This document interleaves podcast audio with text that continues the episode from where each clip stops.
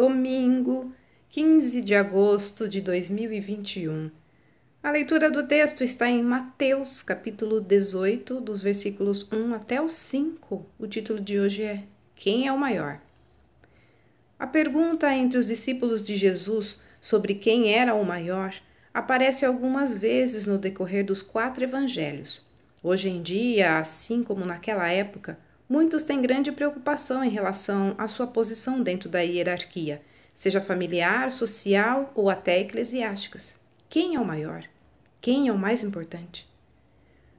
Quando vistos diante do pano de fundo da época, em que os líderes e mestres da lei faziam questão de buscar posições de precedência nas sinagogas ou até mesmo na hora das refeições, os discípulos de Jesus podiam até pensar estar sendo espirituais na busca pela melhor posição. Entretanto, Jesus quer ensinar-lhes que o reino de Deus as coisas funcionam de forma diferente.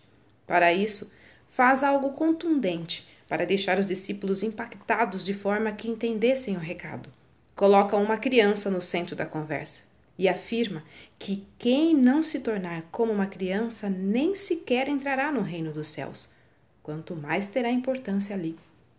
A provocação é ainda mais marcante quando lembramos que as crianças daquela época eram pouco valorizadas e muitas vezes até desprezadas, inclusive pelos próprios discípulos de Jesus. O mundo de hoje considera como maior e mais importante aquele que é servido por todos os demais. Mas no reino de Deus o conceito é diferente. O maior e mais importante é aquele que está na melhor posição para servir os outros e o fará por causa da sua humildade. Que posição você ocupa nas diferentes áreas da vida? Que oportunidades Deus tem concedido na posição em que colocou você? Não desperdice nenhuma delas. Sirva com humildade àqueles que o Senhor colocou ao seu redor.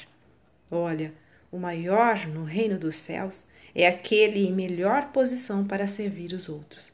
Texto retirado do presente diário da Rádio Transmundial, edição 24.